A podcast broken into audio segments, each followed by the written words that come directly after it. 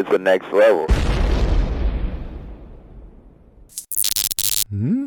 Ah! Oh. Hey! How did you know I'd be here? Uh, your... your lawyer gave me the heads up. He owed me one. Thank you. For saying what you did. You're welcome. You know, Jack, I've heard you say that story so many times. I'm starting to think you believe it. I just... I just wanted to tell you that what I said in there, I didn't mean it. You want to follow me? Come by for a visit. Uh... I...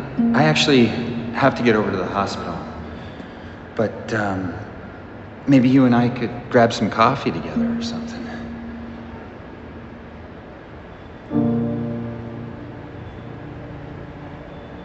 I know why you don't want to see the baby, Jack. But until you do... until you want to,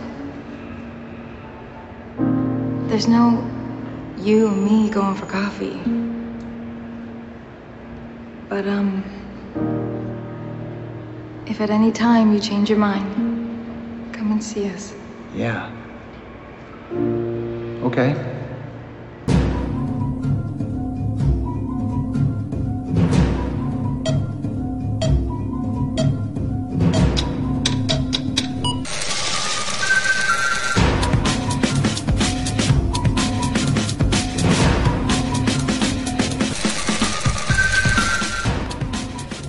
Welcome to another episode of We Have to Go Back, Lost Revisited, as we continue onward on our journey into the fourth season of the series. I'm Ben.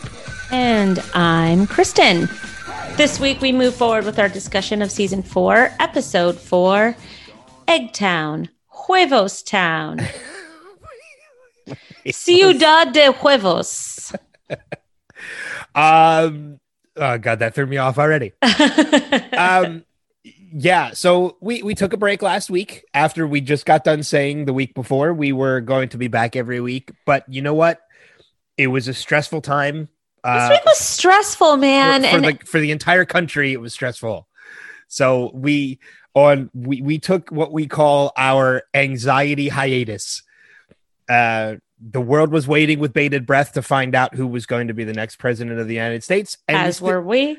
and and we still didn't find out until days after. So we Saturday. Were, we had a little too much on our mind to to worry about recording. Mm-hmm. So we took a break. Mm-hmm. I'm not sorry.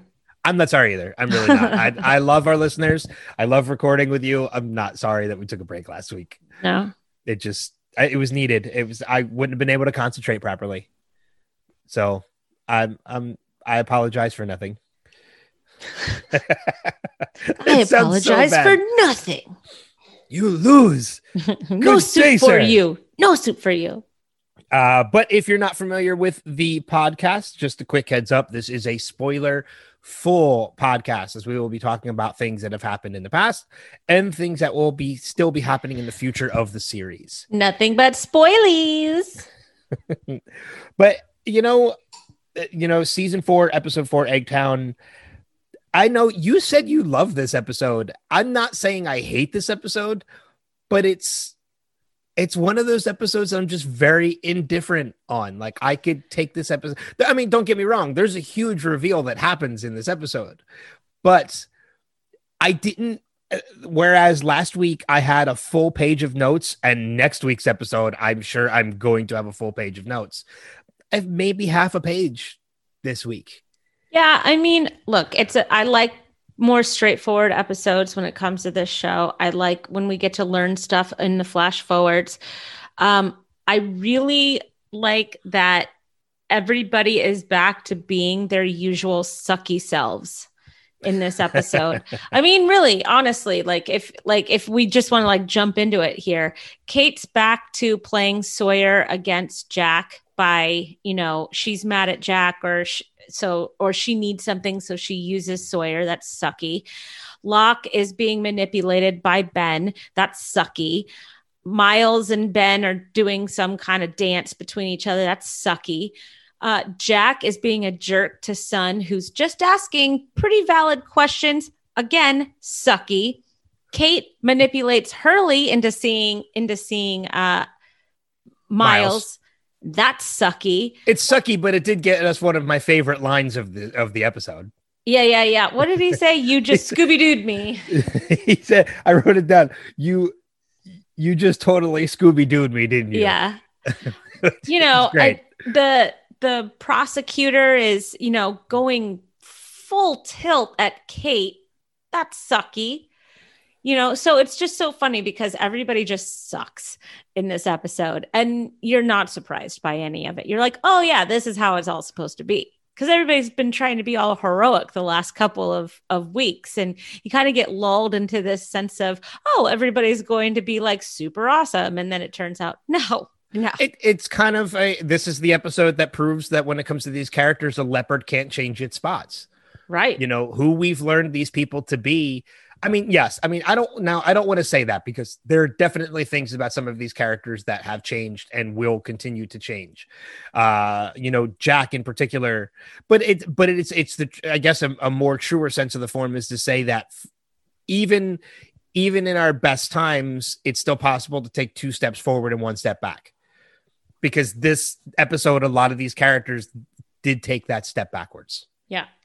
So, um, I want to jump. I want to start with, you know, since since you brought us into it, um, you know, when we talk about all these relationships I, and these dynamics that happen in this episode, I, I want to talk quickly about the Locke and Ben dynamic. Um, the manipulation of Locke. This this took us right back to Henry Gale. Oh yeah. I, I mean, this this is the same thing that Ben did when he was playing Henry Gale and he played Locke and Jack against each other. He it's further proof positive that Ben has Locke's number. He's in oh, his yeah. head. He's never not been in his head. Locke has just thought he shook it and he never did. No, I mean, you could even trace it as recently back to when they were all camped out and Henry or and Ben was manipulating Locke in front of the whole camp about his dad mm-hmm. and and everything like that, right? So I yeah, I agree. I mean, he just Ben knows exactly which buttons to press because Ben has been in Locke's shoes before. Yeah. Yeah, that's very true. He knows the desperation that Locke feels. And and Locke probably it's it's Ben and Locke are probably having a, a touch of imposter syndrome too. Like both of them maybe have not felt like they deserve to be in that position that they were thrust into, but at the same time they don't want to lose that grip of the of the little power that they feel that they have. Yeah. And it makes it interesting too, because when we a little bit later on down the road, I think it's into season five, again, diving into spoiler spoiler territory, that dynamic completely flips the script. But we also find out at that time that it's not Locke. It's somebody else in mm-hmm. Locke's form. So when the script is flipped, it, it, it makes you realize that Locke never shakes this. In his time, he he never gets out from under Ben. I'm just not entirely sure either that Locke is who he is, who he was now. I mean, yes, he's still Locke. Locke isn't, you know, quote unquote dead yet, but at the same time, he is definitely different since being left shot in the pit of the purge. Um, I don't think I. I Yeah. I, wait, you said he's not different? He is definitely different. How do you think he's different? Um, well, he's very unforgiving to Kate, for one. He's got a real dictatorship mentality to him. Um, he's he's not acting with the group in mind, and I feel that he had been acting with the group in mind for the first three seasons. Well, I look, I look at it as, excuse me, I look at it as in, you know, when you, when you look at the, somebody stuck between the balance of good and evil. Like you have good on one side pulling you in one direction. You have evil on the other pulling you in another. Yeah. Locke is stuck in a balance of evil and evil. He's got one evil pulling him in one direction, and he's got another evil pulling him in another. Mm-hmm. He's got Ben pulling him in one direction, manipulating him and playing him from one side. And then on the other side, you have the man in black who's taking the form of Waltz and taking the form of the cabin and Jacob and everybody else. And he's pulling him in a completely other direction. You have two different types of evil playing against each other and using Locke as their pawn. Mm-hmm. So, I mean, you're right. I mean, he's definitely a, a, a little bit darker of a character because mm-hmm. you're, he's unforgiving against Kate, as you mentioned. But at the same time, you've got Ben, who's still completely under his skin. I mean, when, yeah. when Locke walks away with the breakfast, she closes the door and then slams the plate against the wall. Like the look on Ben's face, he's got that court, that that smirky smirk, you know, as in like, yeah, I've got him. Like, he's yeah, still no, on the line, right? And and he totally is. But I just think that there's a marked change in him. And I actually, as we're talking about this, I just looked up at my computer screen, and the thing that totally caught my eye, which kind of confirms what I'm saying, is that when Locke is playing backgammon against Sawyer, he's playing with the black pieces this time. And before he was playing with the white pieces. Ooh, that's a good pickup. I didn't pick up on that. So that is a marked difference in Locke. Yeah. And it, and it looks like it was um, intentional. Yeah, I, I didn't pick up on that. That's a good pickup. And for him to, for him to me, for him to just look at Kate without even having Kate explain herself, which she had a perfectly rational explanation of needing to talk to Miles. She was panicking about what she was going back into in the real world if she were to leave the island. You know, she stands up, she goes, listen, Locke, the reason why, and he goes, no, you're not welcome here anymore. You got to go. And it's like, well, even earlier on before that, when he says like, you seem to think this is a democracy.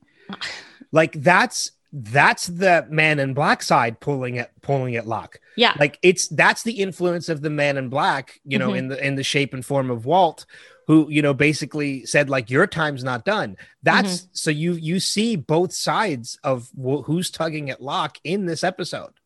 That's the influence of the man in black, and then mm-hmm. you have Ben, who is the other influence, who is much more apparent because he's physically there. Yeah. The man in black is playing from the shadows. Yeah. But you know what? They're both equally sneaky because Ben, Ben is so good at playing his, uh, his different sides. He's good to playing, uh, playing with empathy, and he's good by, um,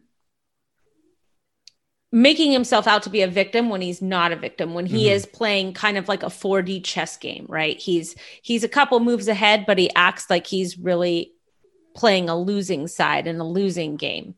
Well, if you, if you, if you look at things a little further too, you know, jumping a little bit further ahead into, I can't remember if it's this season or next season when we, when we witness it, you have one side tugging at Locke, you have the other side tugging at Locke as well. But the man in black is not only the man in black is much smarter.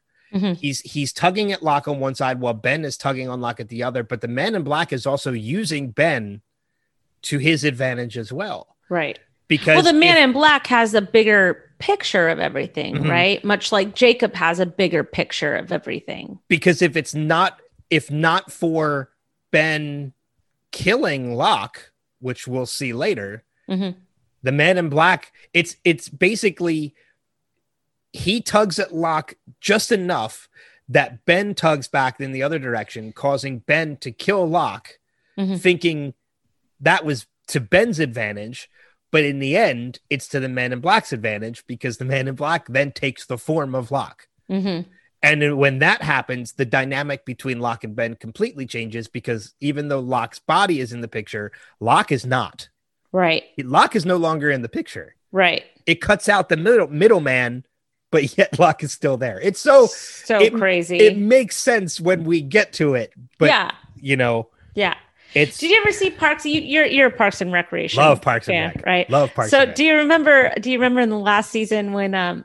When, with with Tammy go, and, and Jam?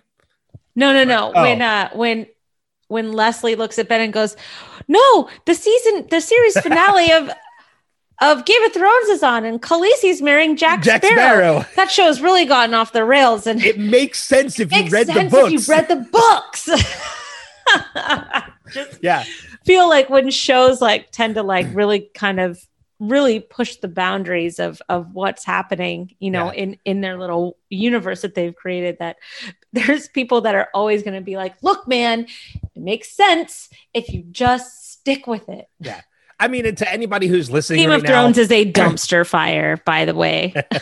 To anybody who's listening right now who either is a new watcher to the show but is okay with spoilers, or is somebody who hasn't watched the series in a while and is listening to us talk about this and be like, I don't remember any of this. What are you talking about?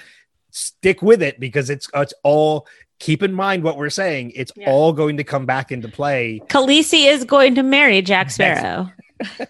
Well, it's, it's apparently, according to America, it's better than Amber Heard. So, uh, yeah. Um, it's um, I don't know what to think about him out of Fantastic Beasts, but anyway, that's we're we're getting off track. Um, because I like Johnny Depp. I have a thought about that though. We'll talk about that later. Okay. So yeah, so I mean, this whole Ben and Locke dynamic is is never not interesting. It it just continues on. Mm-hmm. And as I said, the man in black is already playing a part in this whole dynamic, but he's doing it from the shadows because we still haven't met him yet. Mm-hmm. There are elements that we think are Jacob that are true, that are the man in black. And then there are some elements that are Jacob that are actually Jacob.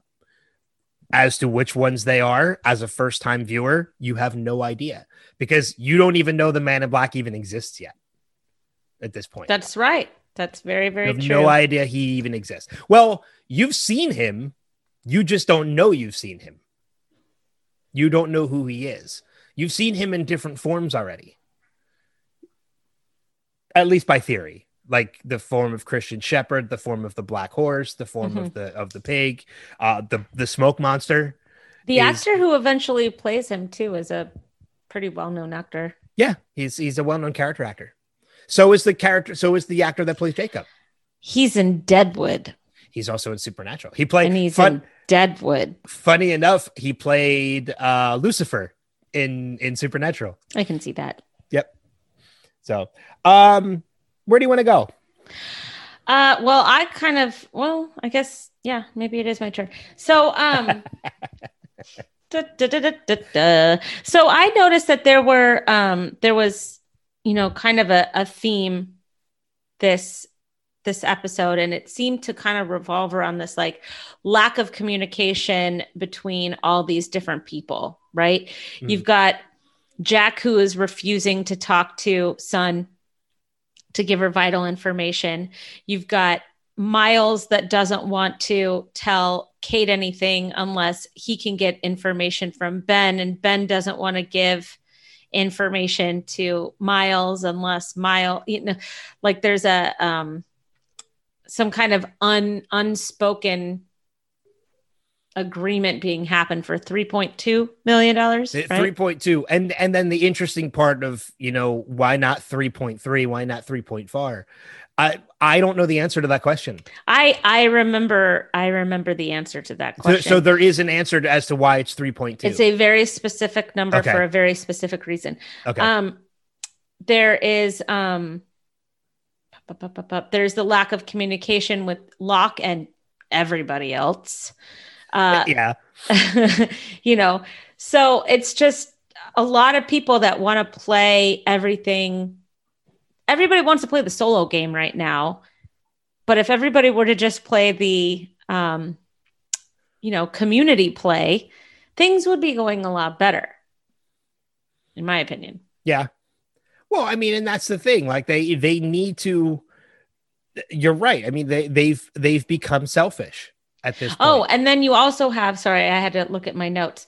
You also have the lack of communication to the audience about who Kate's son is until the very end, when you realize that it's Aaron. And, and you have that weird, what the fuck moment at the end where you're like, uh huh. Um, and then you have the lack of communication between Kate and Kate's mom, which, um, which is a whole thing all in itself. I mean, Kate's mom ends up not testifying anyways. So, you know, she decides that she has health issues, but, you know, they hadn't spoken, I think, until before the plane crash, if I'm not mistaken. Oh yeah. It, it was because Kate was still on the run the last right. time, the last time she even says it in the episode, the last time she spoke her, to her mom, her mom was screaming for help. And that was in the hospital, right? That was in the hospital when yeah. her mom was basically dying at that point. And surprise, surprise, her mom is still alive. And her mother even says, like, they gave me months to live. And that was years ago. Six months to live, four years ago. Four years ago. Yeah. Which brings up an interesting fact. And I, and I, an interesting note. And I hope you don't mind me jumping in with this, because there's been a number, there's been a couple of different things that have brought this note to my mind. What's the timeline here? Because you mean, since like, I don't know. Like, I mean, and I don't know if it's ever explained, how long have they been off the island at this point? Well, Aaron's age definitely says that it's been over a year. It's, I think it's been at least two, to be honest. Uh, I don't know. Aaron could be about eighteen months old. That big? Yeah. And he's already speaking. Like, and he's not, he's speaking clearly. He just says, "Hi, mommy." Yeah, but to me, like, I'm I'm thinking he's got to be at least three at this point. No, that is not a three-year-old. You don't think? No. No. All right. So uh, so then it's got to so be they, they, they have are... to have been off the series at least. They have to off the series. Um, they have to have been off the island probably for about a year. Because they were co- off the island. Court proceedings do not happen in a matter of days after after everything after she returns. Well, and how long was she in jail? And that's the other thing they don't explain, because when she returns home, and who had her kid the whole time? Well, there was a housekeeper. Uh, okay, and, but it, it is it weird that it like that Hurley didn't take Aaron, or Jack didn't take Aaron, or I mean, this is Aaron, this is Claire's kid. You know what I mean? You left Claire's kid with a housekeeper. Well, because I think that was, and I think that becomes part of the story of the story they tell, is that I think it's meant to, I see, I don't remember. And, and like, why is isn't Sun? Like, Sun could have taken Aaron. You know what I mean? I understand that we need all of the reveals in the order in which they, they're presented, but come on. Like, ugh, it just, bo- that bothers me, because that's Claire's kid, and any number of the Oceanic Six would come to take Claire's kid while Kate had to fix this. Well, I mean, see, and that's the thing about it too, is if I remember correctly, Aaron isn't even confirmed to be part of the Oceanic Six until the finale. Oh, well, they- see, I would have assumed it though. Well, but see, that's the other thing too that becomes confusing, is because there are more than six people off the island at this point. We yeah. have the we have, I mean, we're we're going to see Desmond next week. Um, we know that Ben is off the island. We know that Locke is off the island. Um, so who the true Oceanic Six yet are at this point is the only confirmed ones oh. are the ones who have said, "I'm one of the Oceanic Six," which okay, are but only Jack, one Kate, of them. and Saeed. Only one of the three that you just mentioned are um, were even on the plane. Locke was on the plane. Ben and Desmond were not. So they could have gotten off the plane. Who cares? But again, they could have also pretended to have been on the plane. They had a manifest. Uh, this is true. You make a valid point.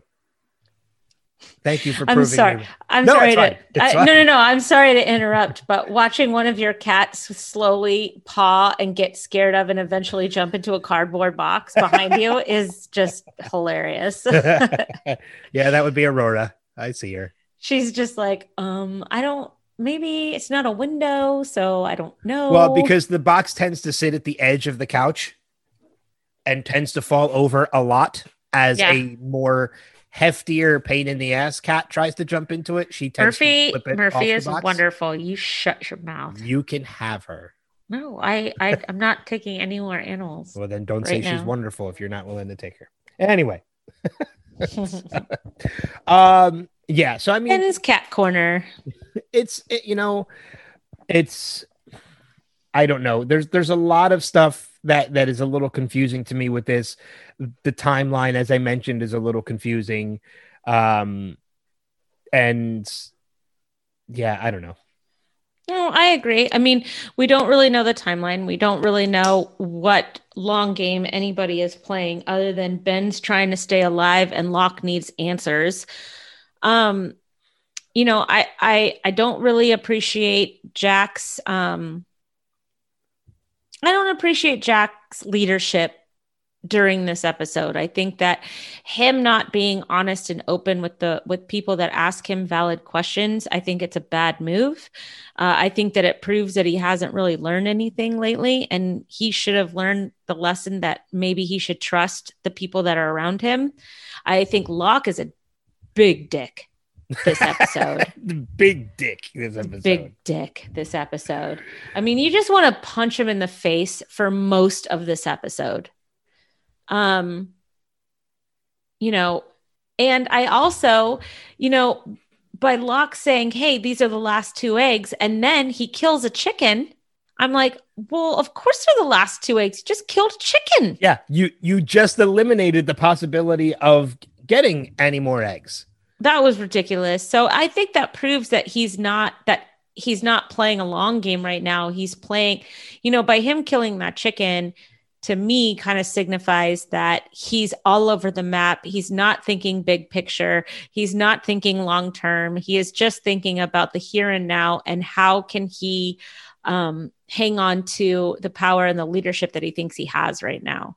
Yeah, because I mean, you're right. He's he's playing a short game when the long game is what should be played. Because if you're at this, if you're at this area, because mm-hmm. you're hiding out, because you don't want to be found by these people on the freighter, even though they've already found you, as, yeah. as as proven by Miles being with you, uh, you know for a fact they're going to try and come and rescue Miles. Mm-hmm. Like you're you're playing a short game when the long game is what should be played. Why would you kill the chicken when you had two eggs left? Yeah. I and I love like how I it all comes down to why would you kill the chicken? Yeah. Like that's the, just killing the chicken is playing the short game. Yep. Leaving the chicken alive for eggs in the future is playing the long game. That's why it always pisses me off every time I watch Survivor and they win chickens. Like they'll win like two or three chickens and they'll be like, yay, we're having chicken tonight. And I'm like, no, you dumbasses. You keep the chickens alive so you have eggs for breakfast mm-hmm. like every other morning. Like eggs are more protein than that damn chicken. Like you, you're people playing are sh- stupid. You're, you're playing a short game when mm-hmm. like you're eating the chicken when you should be saving the eggs because you have a, a game that lasts thirty days and a chicken exactly. will last you one. Right. Like stupid. Yeah. Um, yeah. So it's, it's, it's just ridiculous, but you're right. He play, he's playing a short game when it should be a lot more. Um, I want to, well, let me see. We already talked about Kate's mom surviving, so I can scratch that off. Um, we'll talk more about, we could talk more about the, the actual courtroom, the stuff that happens in the court. Um, but one of the things I want to bring up real quick before we dive into more of the Kate courtroom stuff and, and everything else is, and, and Miles, um, there's always literary references in these episodes. They do such a great job at hiding, not even hiding, but just subtly putting in these literary references mm-hmm. that every time I see a book, I always look into the book. Always. Ah, look what was the book that he gave Ben? Well, see, that's not the book I looked into. Okay. I looked into the book that um, Sawyer was reading. Ah, what was, was Sawyer reading? Which was much more interesting. Um, I'm trying to find... Oh, here it is. Uh, he was reading a book called The Invention of Moral. Moral spelled M O R E L. Uh, the mushroom? I don't know. But here's the plot. It's very interesting. The plot of the book. A fugitive hides on a deserted island somewhere in Polynesia. Tourists arrive, and his fear of being discovered becomes a mixed emotion when he falls in love with one of them. Of he wants course. to tell her his feelings, but an anomalous phenomenon keeps them apart. That's basically Kate at this I point. I love it. And that is absolutely Kate because she is a fugitive on the run. She's hiding on the island. Miles and these other tourists are the ones that have come into it. Sawyer and Jack is the love story that's going on between them. And it it drives the whole plot forward of Kate trying to find out from Miles what they know about her. Like, so, you couldn't have found a more perfect book to kind of throw in there with this story. Yeah. So the uh, Invention of Moral on the wiki says uh, the same thing. Stories about a fugitive who hides on a deserted island. Later, he accounts, uh, encounters people that appear and disappear randomly, uh, repeating actions. These people don't exist. They're merely very lifelike recordings re- reproduced by a machine. The people are actually dead. All right.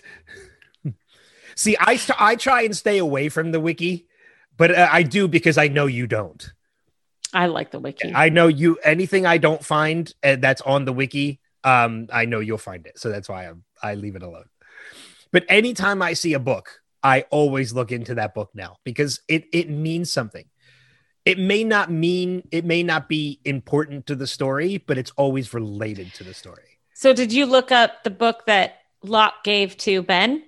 I did, but I don't remember so seeing it's it as, Valis, as significant. Yeah, it's Valis by Philip K. Dick, who also wrote, for those of you who don't know, Man in the High Castle. Uh, it's an acronym for Vast Active Living Intelligence System, uh, which is the author's Gnostic version, vision of one aspect of God. Uh, Valis is about the search for God, who turns out to be an organism projected into our minds by an orbiting mechanical intelligence in order to manipulate humans. Manipulation. There we go. Mm-hmm. and and it's funny. And, and, and again, like it, it's brilliant at the same time that Sawyer is the one reading that book with Kate, and Ben is the one reading that book given to him by Locke. Like, these are the two stories that relate to their what's to going them. on with those characters. Mm-hmm. Yeah, absolutely. I I love it. It's I love when they do stuff like that. Yeah, it's one of the reasons why this show is still one of my favorite shows, like, of all time. I love it. It becomes more interesting now because I never did this deep of a dive before this podcast. Right. Nobody did. No. So now that I'm I'm getting it even more, then it's, you know, it's just, uh, you know, I, I love it. And I love the fact, too, another another reference that they, they use a little bit. Um, and I believe this one's actually on the wiki because I just I just saw it because I have the wiki up right now, um, is the fact that they keep going to Patsy Cline for music. Killed in a plane crash. Killed in a plane crash. Yep. I, I just, it's so good. Um, oh, let's talk about, let's talk about the other surprise of the episode. The other surprise of there were the two ep- surprises. One of them was that Aaron was Kate's uh, quote unquote son. And the other one is that the helicopter has not shown up to the freighter. Oh, yeah, that's right. And I think I have, oh yeah, the chopper hasn't arrived. I have that as a note. Let's talk about that. Well, it's interesting to me that how surprised Daniel and Charlotte are well, with that information. I and I and this goes back to something we talked about before, is because I don't think there's any, I, I don't really think they're as shady as some of the other characters are. I think they're genuinely surprised. A hundred percent, hundred percent agree with you. However, Daniel just just completed a um an experiment mm-hmm. with the payload being dropped and the time difference, so it's weird to me that he wouldn't immediately try to do those math equations to figure out, well, maybe they were supposed to arrive at this time. Well, and he was the one that also told them, make sure you stick to this heading, mm-hmm. because he knows that there's some kind of anomaly going on, right? So you're right. For him to still be surprised about that, like, he, of all people, should know, oh, there's something going on. Right. And maybe the next episode they'll address that. But I mean, of course, well, we I think know they, I, they, I think do they do end up yeah. on the freighter. But um, I don't know. It's just really, well, really. If I remember correctly, ne- the, that the next episode we're going to talk about, which is the constant, which is Desmond, is him having... is him jumping in and out of time while he's on the chopper. Right. So yeah. he's going to start experiencing a lot of things that are happening with this. It's going to be our first big introduction to whatever this anomaly is that's causing differences, fluctuations in time. Well, and we still need to meet uh, Kevin Johnson. Well, that's not for, I think, two weeks. I know, but, oh, okay. you know, I'm, I and, just want to I just want to say. And one of the reasons why I'm really looking forward to talking about next week, too, is this week's episode, when you look at the I M D B ratings, it's like an eight point one.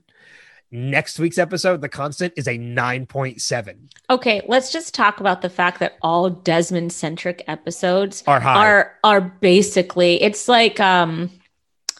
Like like a Game of Thrones battle episode. Like, yeah. you know it's going to be good.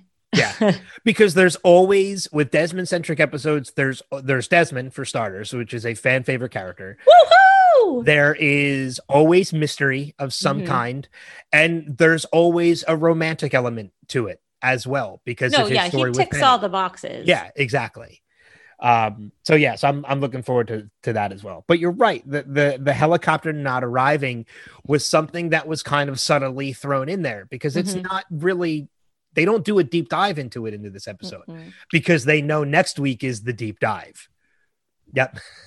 So for for people, that works so well for listeners. I know, I know. I'm Chris, so animated. Kristen just mimicked her hand going down into a pond. I dove. after, after I said deep dive. Um, I want those, those who know know that I did that. That's true. Yeah. Uh, so, so Jill knows. I want to.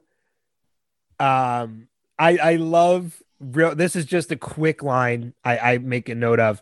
Um. When Sawyer is lying in bed reading the book and Kate comes in, and Sawyer is desperately trying to get Kate to move in. Like, he wants her to stay, and he, he's trying his best to do it. And he's like, you, you know, you can stay in my house. And then you hear the toilet flush, and we get a new Hurley nickname when he's like, okay, me and Montezuma's. I love that. That was so apropos, especially for anybody our age. Uh, the Montezuma's rage is just, when he calls him Montezuma, I was cracking up. Like, that was so damn good. Well, and then uh, he called Miles Bruce Lee, Bruce Lee in the boathouse.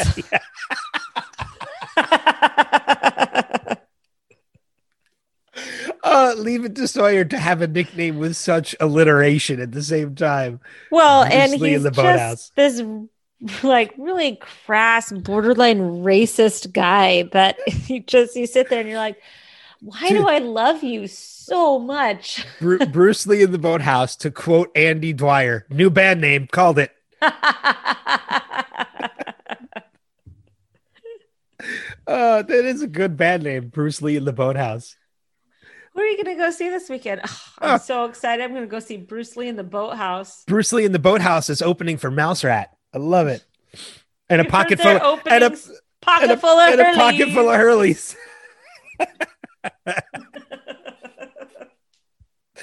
Oh God. So what else do we have left to talk about? Um ooh, you know what? I want to talk about this real quick, since we were talking about Daniel and Charlotte. Um might as well bring this up now. Uh let's talk about the card game. Oh yeah. So I I gotta tell you, I was really confused on this.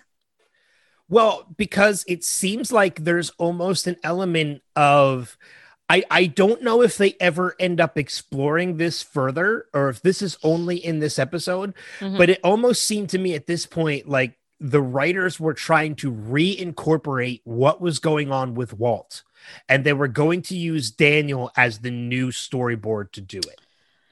Uh... But they never followed through with it. Um. Gosh, I, I wish that they would have gotten an older kid to play Walt. I would have really liked to have seen how that storyline was supposed to end up. Yeah. I mean, I, I mean, correct me if I'm wrong, but it seems like that could have been the case. It, we had, right. they were, they were developing something with Walt. They unfortunately had to pull it from the show because of the age of the actor. Um, and they couldn't bring the actor back in. Let's hire a kid on the cusp of a huge puberty growth spurt. Yeah. For a show that's supposed to run six seasons, but take place over one hundred twenty days. Yep. Sounds smart to me. Book it. Um, But it it almost seems like this, they were trying to maybe see if they could toy with the idea of using Daniel to be the new Walt. Because it was Charlotte basically testing his, his maybe E S P skills because he w- he was trying to predict the cards and he ended up getting two out of three right. Hmm. So, but I don't if I, I don't remember if this is something they ever continue with. I don't think they do. I don't think this is ever brought up again. So, okay, on the wiki, it says Faraday displays some form of memory loss when tested with playing cards.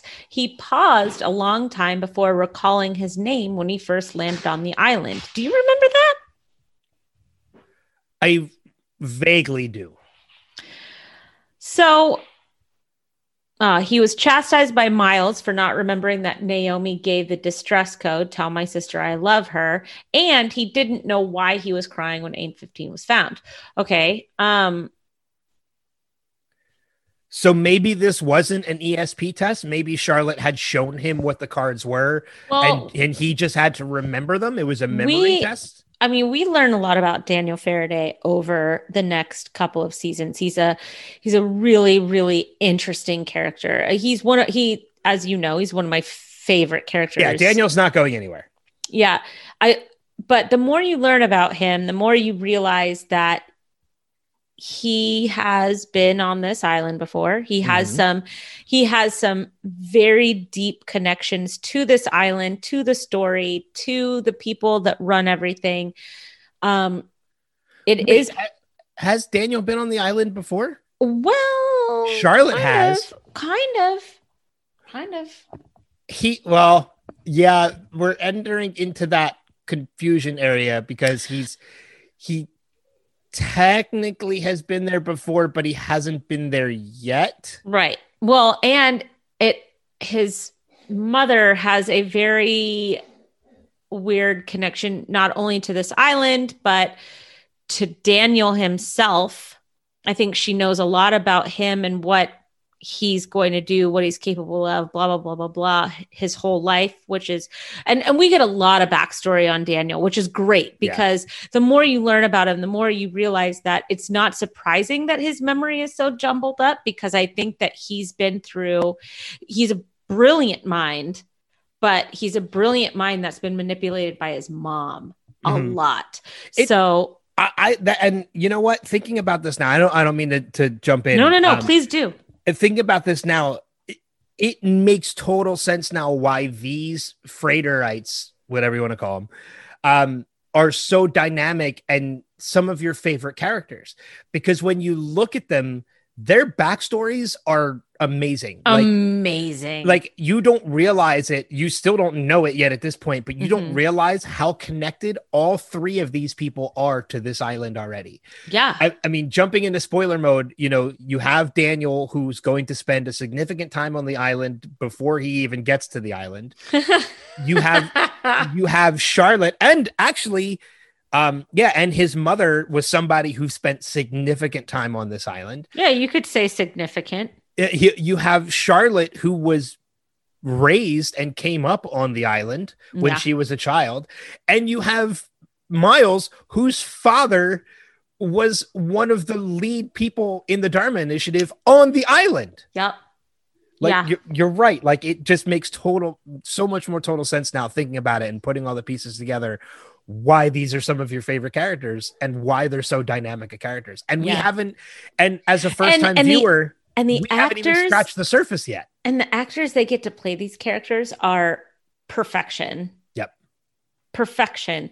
I wanted uh the, the actor that plays Miles, I wanted him like I wanted him to be in uh, Cat. I, anybody that knows the Divergent books, uh, the leader of Candor, uh, the way that he was described and the way that he was um, was written in the books, I just thought that the actor that played Miles would have been perfect for that role. And what's funny is that they chose.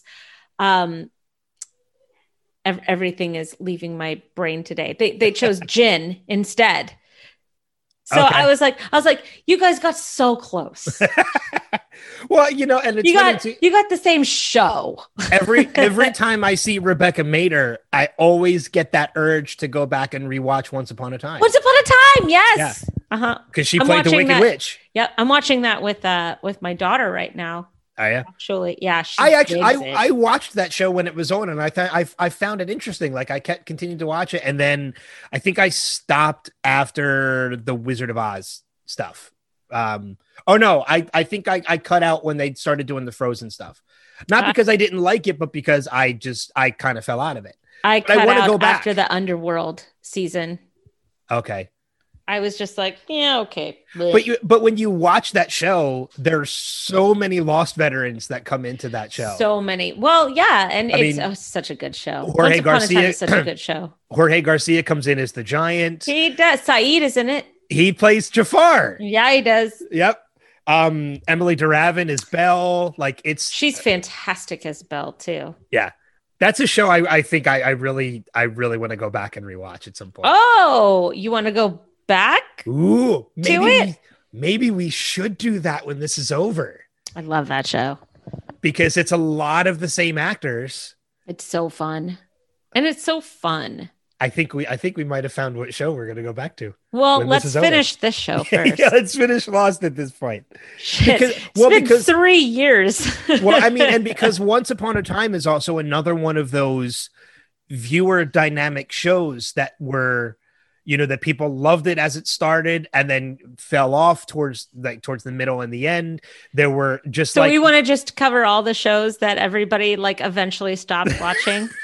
Yes. That sounds like the greatest podcast ever. I know, right? And then like and just like Lost, the the series finale was so dynamic in that you loved it or you hated it. So ooh, I, I never it. saw the series finale of Neither did Once I. Upon a Time. I just heard a bunch. Oh, okay. um, I like the idea of maybe doing Once Upon a Time as our next show. I like it. Yeah, I love it. Or um, Justified. Or just, oh, well, see, that wouldn't be a we have to go back for me because I have to watch that. It's so good. Same okay, with de- same with Deadwood. Um, where do you want to go? What do you got left? I'm done. You're done? All right. Mm-hmm. Um, I want to talk about uh, the trial and uh, the Aaron reveal. The, the Aaron reveal and dynamic because there's some confusion here. When Kate is in the courtroom and the lawyer wants to that wants to bring in Aaron, she flat out says, like, you're not bringing in my son. So it's very apparent at this point that it's been no, it's been revealed to the rest of the world that Aaron is Kate's son, not Claire's. Well, but it, and that becomes part of the story that they tell themselves that they're going to tell as well. But it becomes, it becomes, re- it's not until the end of the episode that we really know that it's Aaron. We just think Kate has a son. Well, you know what I find a little interesting about this, too, is there's a little bit of hypocrisy in Kate in this episode when it comes to that, is because when Jack is brought up onto the stand and he tells that story yeah. about, you know, how she helped rescue people. There were eight of us, only six of us survived.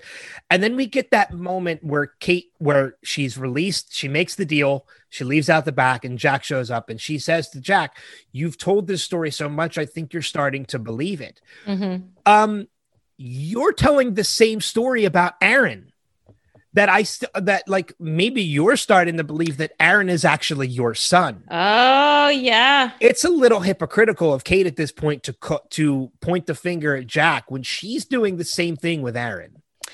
But don't you think that she's kind of been left kind of holding the bag when it comes to Aaron? I mean, as far as we could tell, she's had no support from anybody else. Everybody she- has scattered. Is she left holding the bag or has she taken the bag on her by herself? Well, Jack won't come and visit. And she said, we're not going to be going out for coffee. I know why you don't want to go to the house. You're going to have to go to the house. You're going to have to see him. True. But I think, I think for, I think for Jack, that's, I think the reason why Jack is doing that, though, and this is going back again to the you've told the story so many times, you're starting to believe it. Uh-huh. I th- I think that I think by not going to visit Aaron, that's him actually keeping a piece of reality exposed. I think the moment he goes, I think Jack believes that the moment he goes to see Aaron and he sees that Aaron is with Kate, then this story is solidified. And w- the story he's been telling is actually real. But we know that eventually they end up living together. For a short period, yeah. Um, and then, which again, the timeline. I mean, yeah, what is that time? Like we we it has to be at least a year at this point that they've been off the island that Kate court that Kate's courtroom is in there. But yet, when you look at everything we know so far, we also know that Jack and Kate end up getting together and living together. Yeah. And then we also know that Jack has a complete mental nervous breakdown. Yeah. And so there's still so much more to this story to tell. Yeah, we're not we, off the island. It was not Beardy Jack. Go back. It was not Beardy Jack. So there's still so much more. And then where does the whole Jack is living on his own when the whole Hurley episode happens? Where does that fall into play when I it comes to the know. off the island timeline? I think it's time to make a chart, Ben. I think it might be, or at least see if there's one online somewhere. Well, I'm sure there are many. Yeah, but which ones are right? Well, that's, I guess, our job to find out. Yeah. Uh, the only other thing I have a note of, Uh, and this is going into the whole, going back to the whole Jack thing, is, man, the grenade in Miles's mouth. That was so fucked up. It Excuse was, my language. That was so fucked up. That's the most crazy thing I've seen Locke do. It was, it's the craziest thing I've ever seen him do. It was fucked up. But at the same time, I hate to say it, totally badass. Like, like... If you need to shut Miles up, that's the way to do that's the way to do it. Yeah, apparently that's the only way to do it. Yeah. And and it and it worked, because he ain't gonna open his mouth now for until Jack comes until Locke comes back. Or somebody. Yeah. So and and the, for the life of me, again, like this is one of those things we talked about before. There's so much more that happens in the seasons when it comes to three, when it comes to four, five, and six, that it's harder to remember what happens. I, for the life of me, don't remember how Miles gets out of that situation. No, yeah, me neither. I don't remember if Locke comes back. I don't remember if somebody gets the pin from Locke and takes it to Miles. I don't remember. But I kind of like that now. Yeah, because yeah. as I'm rewatching, I like re-remembering things I had forgotten. Yeah. The first three seasons are very memorable, so we remembered a lot. But now we're into that part where we're going to start re-remembering things we had forgotten, and I like it. That's what yeah, I like. yeah. I totally agree. Um, that's it. That's all I got on my end too. Yay! So, um, all right. I think we ended up spending a little more time on this than I thought we were going to, which is good. Yeah, I like when we do that. Me too. Uh, next week's going to be fun though. Uh, the Constant is going to be. Is just a great episode. It's such a good episode. Maybe we should ask Des to be on it with us. I know he's a fav- I know he's a fan of that episode too. Speaking of Des, yeah, let's get into the feedback, because I know he he dropped us some nice segue. Uh, uh, Thank you. Yeah, so we have, we've got some we've got some feedback from our friends Des and Steve. Uh, before we do that, let's tell you how you can leave us feedback, though, for anybody who's interested. Um, and there are multiple ways. First, we are on Facebook at facebook.com slash Lost Revisited. We are on Twitter at Lost Revisit Pod. We are on Instagram at Lost Revisited Pod. You can email us at lostrevisitedpod at gmail.com. And if you want to leave us a message, you can record yourself and send it to our email address. Nice. Uh, so yeah, so let's get into it. I sent that over to you. I haven't read it. Uh, I, as I uh, often do, I try not to listen to or read the feedback before uh, we post it or before we talk about it on the show. So uh, I'll turn it over to you. Okay. Hey guys, this is Des. I'm trying to channel my inner Des here. Your inner Des.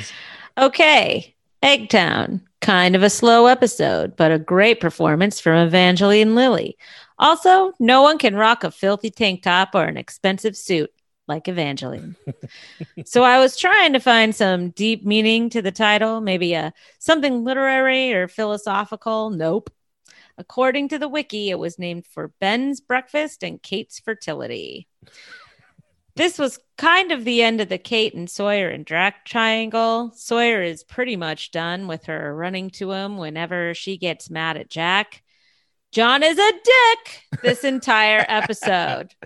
Totally agree. Yep, we agree. Tell me I'm wrong. No, nope, I can't. You're right. Two things about the flash forward bother me. First of all, shut up, Kate. Her lawyers seemed pretty confident that he could have gotten her less time on probation. Let him do his job. Also, she can't leave California. So after the finale, spoilers, when the plane with the survivors lands, was she arrested on the spot? Did she spend the rest of her life in prison? That's about all I got. Next week's episode, The Constant. It's awesome. Can't wait. Sent from my iPhone, and Xanadu is probably... is one of the most underrated movies of the nineteen eighties. I've never seen Xanadu. Me neither. Yeah. So I cannot attest to that, that statement, but I will, I will take your word for it. Um, how, how was my Des? That was good. it, was, it, it was good. Uh, all right. That leaves us our feedback from our buddy, Steve Brown. So I will go ahead and play that now. Hello, Kristen and Ben. This is Steve. This is for Lost, uh, Eggtown. And before I start, I actually watched it twice this time because I think these episodes are going to take two watches now uh, to even get thoughts out. So, accurate. Uh, I also am so excited and so glad that you guys are back. I can't wait to hear what you thought of this episode. But uh, I thought it was interesting. I a couple of quick little things. I noticed that uh, Locke had his knife drawn when he went to go see Ben with the breakfast. And, and then, of course, uh, I I got confused a little bit thinking that maybe Kate had conned Sawyer. But then at the end, or towards the end there, we realized he says he didn't want him to suspect them both. So he played it off like he had been conned. So, but we get a little bit of mean Sawyer here. You know, of course, he doesn't respond when Kate slaps him, so that's a good thing at least. But uh, so it's it's interesting what's happening with his character in this episode. I don't know if maybe they shot these kind of out of order, maybe, and I, I'm not sure. But uh, of course, that ending with uh, seeing Aaron and uh, not knowing exactly when this takes place in the flash forward uh, leaves us with now we have five of our Oceanic Six, right? We have Saeed, Hurley, Kate, Jack, and Aaron. So we know that Sun is the other, uh, is the last of the six. But uh, um, yeah, so can't wait to hear this one from you guys. Uh, talk to you later. Thanks, Steve.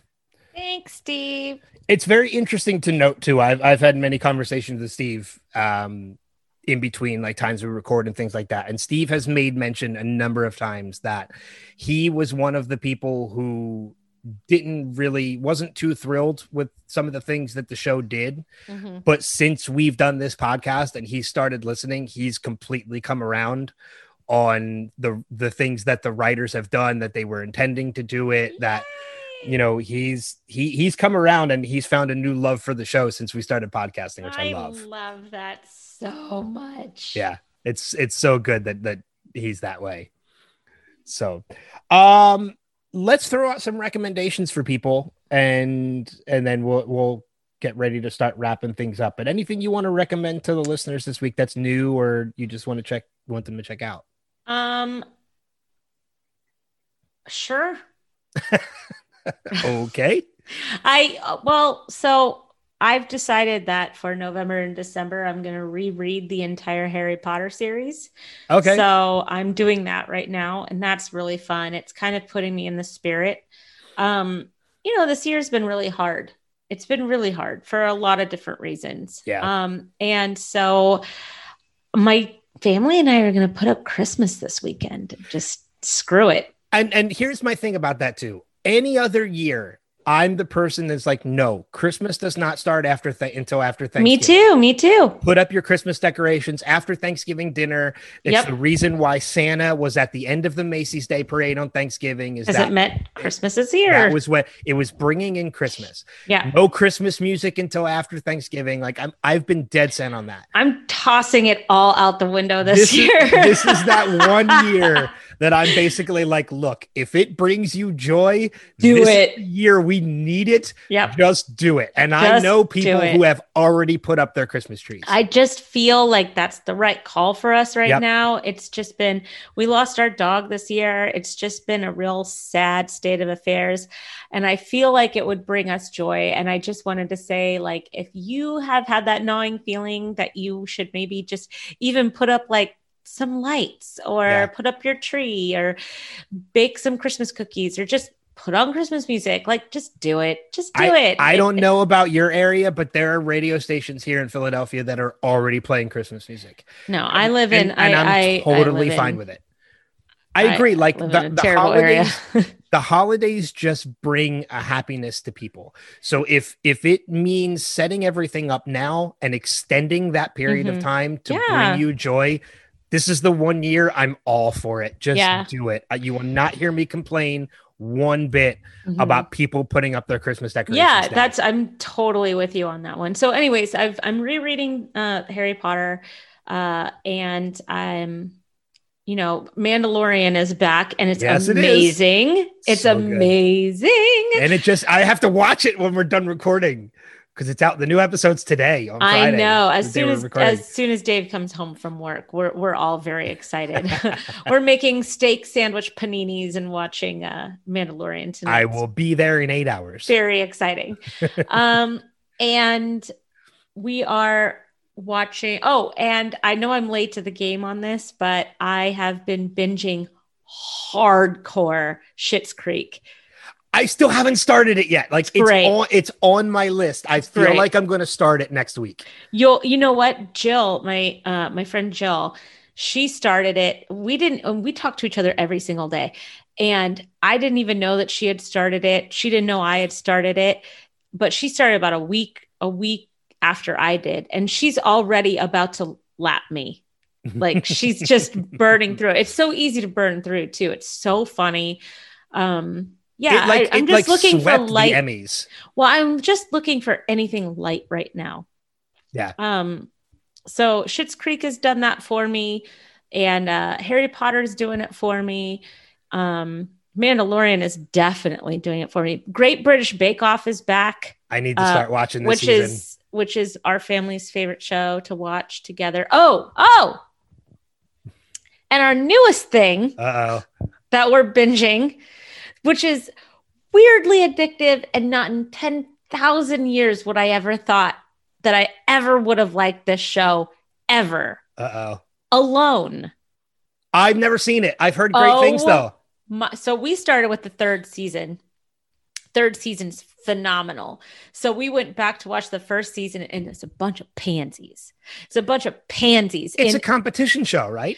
A survivalist competition yeah. show. Yep. ten people get thrown into the wilderness with ten items. Good luck. Yeah. I've heard good things about it too. And that's another one I need to check out. It's amazing. I don't know what it's like. Half of it is watching a train wreck and the other half is like learning. It's great. I, um, I like How about you. you? I- I, I like you have been watching The Mandalorian because it's that time of year and I love it. Um, I I will say, uh, I, I contrary to what some other people think, I, I don't know about you, but Fear the Walking Dead this season has been fantastic. I haven't even finished last season and I don't even care.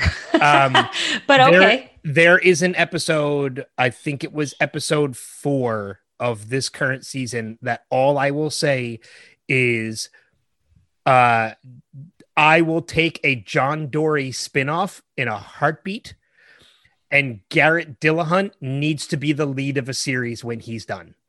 Yeah, it look, if this was called John Dory Kills Zombies, I would watch that show. Yeah. But the other characters make me not want to watch that the- show.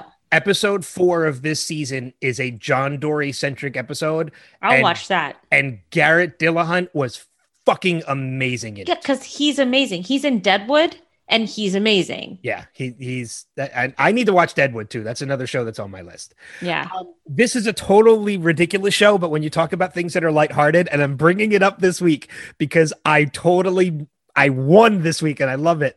Um, I have watched The Masked Singer since the beginning. I know you have. It is a totally ridiculous show. And Jill I, I, watches that too. Do you guys text about that? We did during the first two seasons. We're into the fourth season now and we kind of fell off of that. Oh, you should go back to it. I watch it with my mom. Like my mom comes over one night a week and it's usually on Wednesday nights when The Masked Singer is over. So it's become like our thing as we watch That's it together. That's the cutest thing I've ever heard. And like we we try and predict them and everything. And this week, I'm so proud of myself. And like, if you could talk to my mom, you would know how excited I was when I figured it out. I determined when they were voting someone off to reveal them before they were even revealed, before they were even revealed to be the loser of the episode. I'm like, I know who that is. I know from the clues. I know from the voice. I and you know were right. Who it is. I know who it is. And then when the judges go through and they make their final guesses, one of the judges made the same guess as me. And I'm like, okay, so I'm not crazy. I heard that voice. Somebody else made the guess as well. And then when it was revealed who it was, I was right. I'm Yay! Like, I'm so excited. Like, I'm Excellent. So happy about that. Because it's gotten harder to guess who they are. The first mm-hmm. couple seasons, I actually guessed a couple Wasn't of them. Wasn't Tori Spelling in one of them yes, in the first was. Season or something? No, I think she was in last season. Oh, okay. And they and the thing that really made me proud about this one is this is the first time they ever had two singers performing together. Mm. So it was either a brother and sister or boyfriend and girlfriend and husband and wife, but nobody could determine who it was until this episode. And then I heard the voice, and spoilers for anybody who's listening. I'm sorry if you haven't watched the episode yet. Just skip but ahead. I would, yeah, just skip ahead like ten, fifteen seconds. But I heard them singing because they took the, t- it was three people performing and the two bottoms had to perform against each other. When they were performing against each other, I like, I literally, I looked away from the screen and my mom's like, what are you doing? I'm like, I'm listening. I know that voice. I know that voice. I'm like, it's Clint Black. I know it's Clint Black. It's Clint Black and his wife, Lisa. I know it. I know it. I know it. Who? Clint Black. He's a country singer. Oh, he's like a, I don't he's know. Like a legendary country singer. Yeah. I don't know country. Um, and when, and then one of the Nicole Schlesinger also guessed that too. And I'm like, okay, even if it's not Clint Black, at least I wasn't crazy. Like I, mm-hmm. somebody else guessed it too. And then when it was revealed that it was Clint Black and Lisa Hartman, I'm like, oh, I'm so happy I got it right. Yay! Because that was the first one this season I got right. And I'm like, yes, I finally guessed one this season. Yay! So, but The Masked Singer is so much fun. Like, it's such a ridiculous concept, but it's taken off. Like, mm-hmm. you know, it's it's just become fun. You know what? America's becoming a Japanese game show anyway, so yeah. just lean into it. Yep, and just accept it for what it is. Yeah. Um, the other, I'll make one more recommendation too. Um, it's on. I think it's on F X. I can't remember what channel it's on, but there is a uh, Sons of Anarchy. No. I'm just kidding. Um, if you are a fan of horror, um, right now, Eli Roth is doing a series called History of Horror. Oh, he did that last year. Yeah, this is se- this is season two. Oh, it, cool. It is phenomenal. I yeah, missed I heard season it was one. Good. I missed Greg season Nicotero, one. Greg Nicotero was uh, did an episode in season one. Yeah. Um, Rob Zombie did an episode. And they're all back this season, too. Oh, cool. Yep. Rob Zombie's back. Uh, Greg Nicotero's back. Megan Fox. Chris Hardwick. Um, so Greg Nicotero's name's name keeps popping up in the credits of Deadwood, and we can't figure out why. Oh, I don't know. But yeah, uh, Eli Roth's History. If you are a fan of horror, Eli Roth's History of Horror is a phenomenal series. Eli Roth is a pretty cool dude. Yeah, he is. Yeah, he's he pops up in, in some pretty cool places. Quentin's like in, been, Quentin Tarantino's been in History of Horror this season. It's, oh, yeah, he deserves to be there. Yeah, it's been good. So those cool. are my recommendations. Too. Awesome. These, these are good. Yep. Um, but I think that's going to wrap it up for this episode. You know what I'd love to know from viewers or viewers, listeners? What are people doing for Thanksgiving this year? Thanksgiving is weird. I know it's weird. I know that every some people are just going to be business as usual. We're not. We're staying home. But I'd love to know how people are getting creative for Thanksgiving if you're not going to be with your family. Because we're all trying, my family, we're all trying to brainstorm on fun, creative ideas on how to stay connected for the holiday. Mm. So I'd really love to know if somebody wants to like tell us. You know what? And not only that, I want to tack on to that too. Uh, I want to know what the listeners would recommend to us. Yeah, like, me what, too. What Jill they... did that. Jill did that, and that was cool. Yeah, like what are as listeners? What are you watching? What are you reading? What are you getting into? Like, make some send us some feedback and and tell us your recommendations for us. What do you think we should that. check out? Yeah, I would love that because we've got time on our hands. Yep. so I and I and I I need distractions right now. Yeah, me too. So, um, yeah. So even if you're not going to leave us feedback about like the episodes, send us some messages and let us know what you recommend to us. Because mm-hmm. we'd love to hear that. Totally. Totally. Totally. Yeah. Next week, next episode, we are talking about The Constant, season Desmond. four, episode five with Desmond, which I can't wait. It's such a great episode. Uh, and who knows? I'm going to reach out to uh, to Des. Maybe we'll have Des back on the podcast. I would love that. I haven't talked to him in so long. Yeah. So we'll see. Uh, Des, if you're hearing this before I reach out to you, reach out to me. You've, yeah. you've, you've, you know how to contact. We have many threads. Yes, exactly. uh, but that's going to wrap it up. Thank you everybody for listening and subscribing to the podcast and, and just being a part of this. We love doing this, mm-hmm. uh, you know, and we're trying our best to be more constant with it. No pun intended. uh, you know, it's just an interesting time of history we're living in right now. And it becomes complicated sometimes, but, yeah. uh, but we, we don't, love this any less, even if we take some time off. So yeah, we appreciate you sticking with us. Yes. Uh, that being said, we'll see you guys further on around the bend or no, further down the rat. Damn it. I used the wrong sign off on this podcast. Son of a bitch. He, you messed it up. I messed You're it up. You're stupid. Oh my God. So I, before I even sign off, I created a new ultimate playlist and yeah. I've added in Uh, now I have like Friends, Home Improvement, Parks and Rec, The Office, Community, How I Met Your Mother, uh, Third Rock from the Sun, New Girl, um, and I th- and and I think there's one other show in there. Oh, Last Man Standing. Very so, nice. Uh, it like it takes like like it's constantly rotating. You're stupid. You're stupid. Anyway, hey, let's try that. Let's, let's, let's, let's try that again. We'll see you further on down the rabbit hole. Take care. Bye bye.